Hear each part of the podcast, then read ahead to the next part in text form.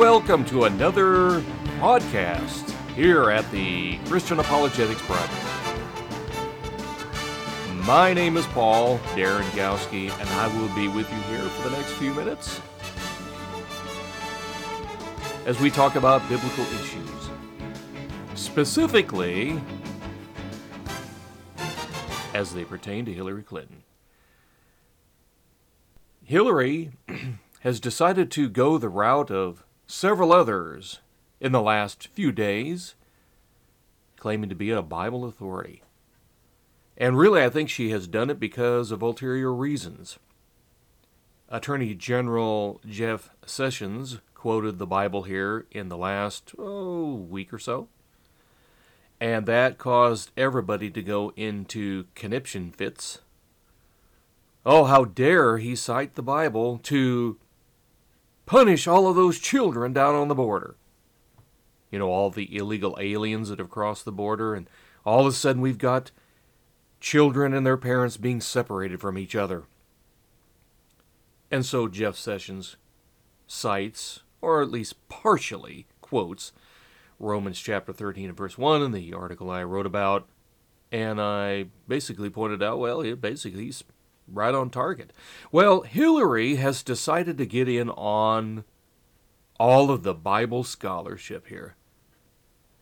And uh, so I thought, you know what? What we'll do is we'll take a look at her her uh, her statement here and see if she's on target or if she's the one who's actually selectively quoting the Bible for the wrong reasons. So let's take a look or listen at what she had to say, and then we'll pull up the Bible here and see if she's anywhere near where she needs to be in her criticism. Nor are these policies rooted in religion. In fact, those who selectively use the Bible to justify this cruelty are ignoring a central tenet of Christianity. I went to a lot of years of Sunday school. I even taught it from time to time. I've studied the Bible, both the Old and the New Testament. And what is being done using the name of religion is contrary to everything I was ever taught. Jesus said, Suffer the little children unto me. He did not say, Let the children suffer.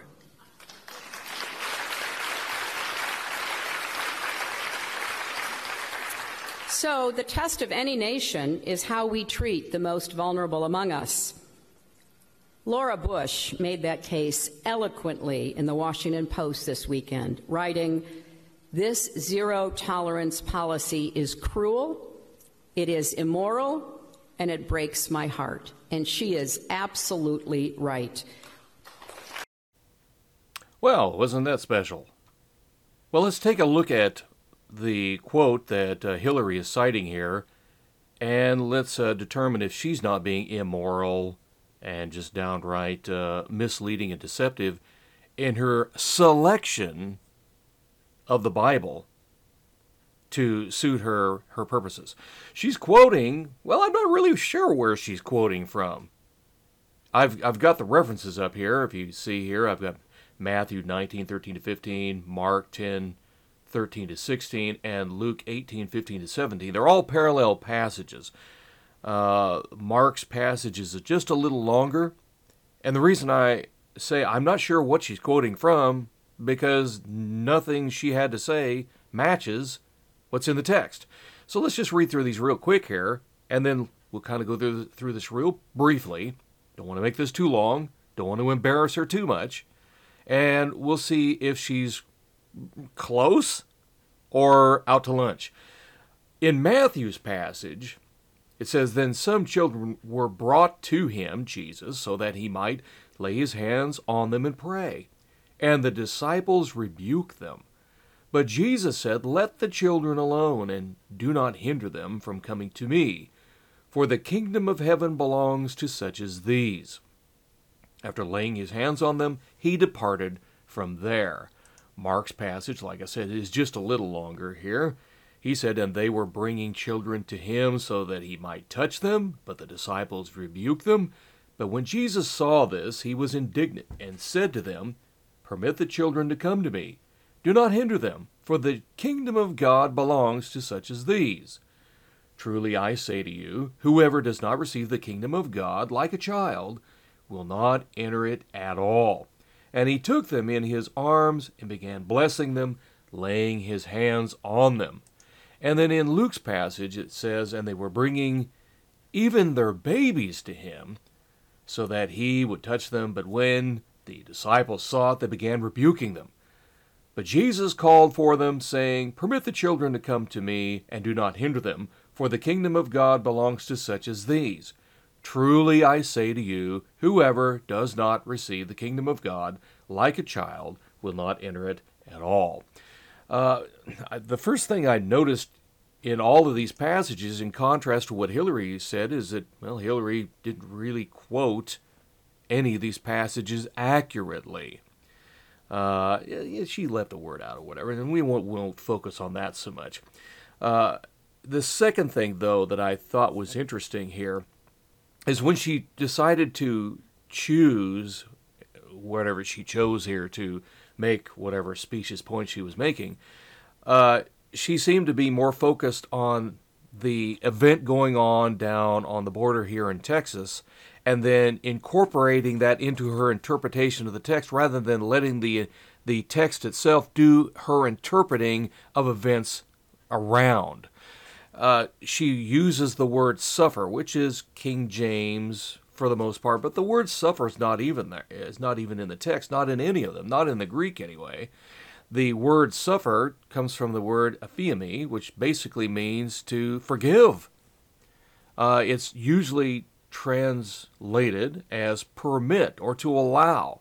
And Jesus is basically rebuking his his uh, disciples for not allowing the children to come. We don't know who they are that were bringing the children in because, in the overall context, Jesus is being tested by the Pharisees. Now, I don't think that the Pharisees were bringing the children to them other than, once again, for their ulterior motives.